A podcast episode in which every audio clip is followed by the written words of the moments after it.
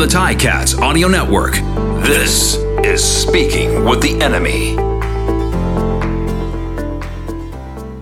Yes, it is. Speaking with the enemy. Free agency edition as we go around the CFL, seeing what other teams are up to ahead of February the 8th.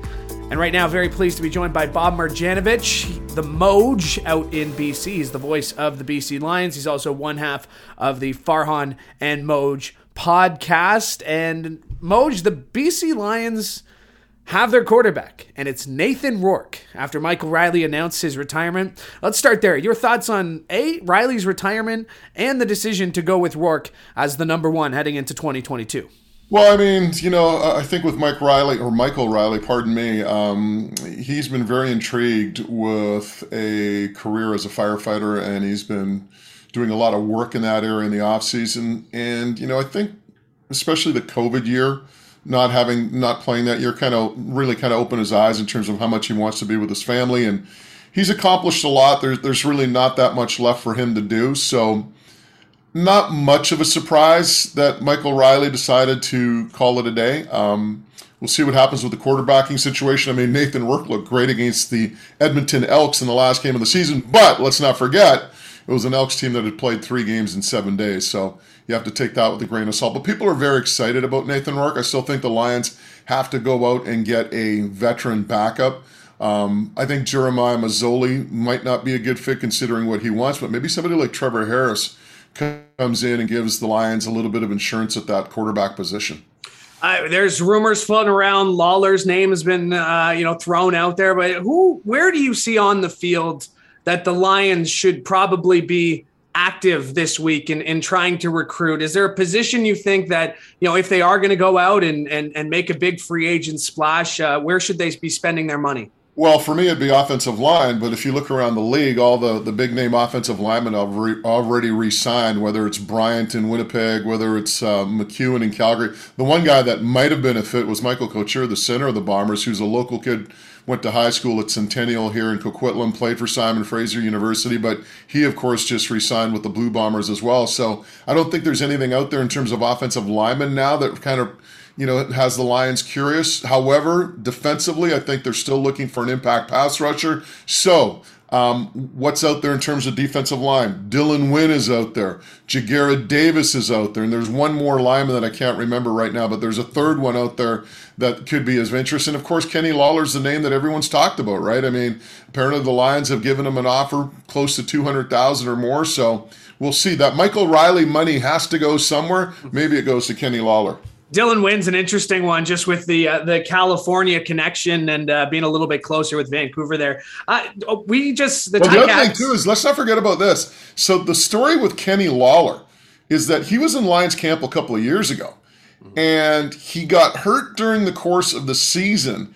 And what happened is that, and Kenny Lawler told me this at the Super Bowl, or pardon me, the Super Bowl, the Grey Cup, um, and that is the fact that he wanted to come back to BC, but he also wanted the Lions to take care of his rehab, the cost of his rehab during the during the off season, and the Lions under Ed Hervey at that time kind of said, "Well, no, you weren't really here that long. You know, we don't feel obligated," and that basically he he basically walked away from the BC Lions. But he was here in camp a couple years ago, and if you talk to a guy like Geroy Simon, that's one of the things that you know he kind of looks at and regrets is the fact that they had him in camp and they let him go, let him get away. Um, the other defensive lineman I was thinking of was Kwaku Boateng. That's hmm. the other one that I think the Lions could be interested in. Uh, Burnham re-signing was that kind of a vote of confidence with with what you know coming out and saying we're going to go with Rourke as our starter, and then have Burnham re-sign so quickly. Was what what what did you make of of that? And were you surprised that maybe you know he thought he might test the the market?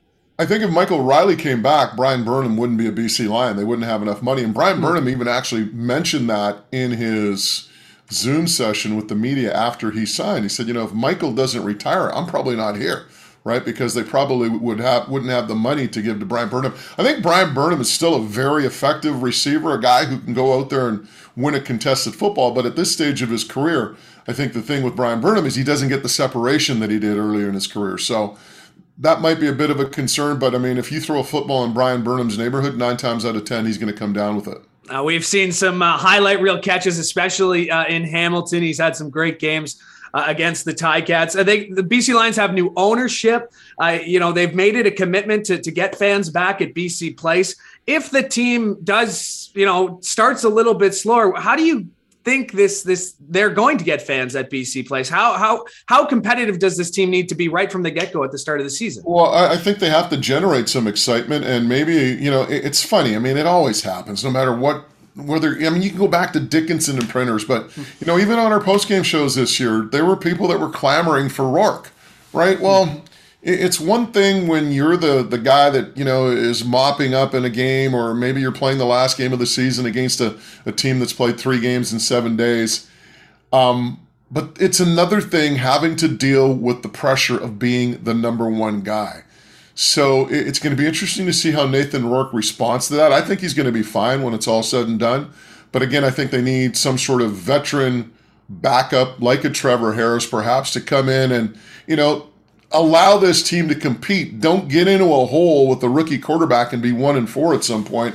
But at the same time, like you know, have a veteran that maybe they're two and two or three and one after or four or five games, right? Just get into that situation where it's a competitive team and you're putting out a competitive product on the field. I think that's the big thing Lions fans want to see, and they want to see an exciting product. And you know, to be honest, I think Nathan Rourke's going to be an exciting quarterback. Uh, the Ticats signed Lemar Durant yesterday. Obviously, he played in, in BC. What's your scouting report on him? What are the Tiger Cats getting in, uh, a Canadian receiver like Lemar Durant?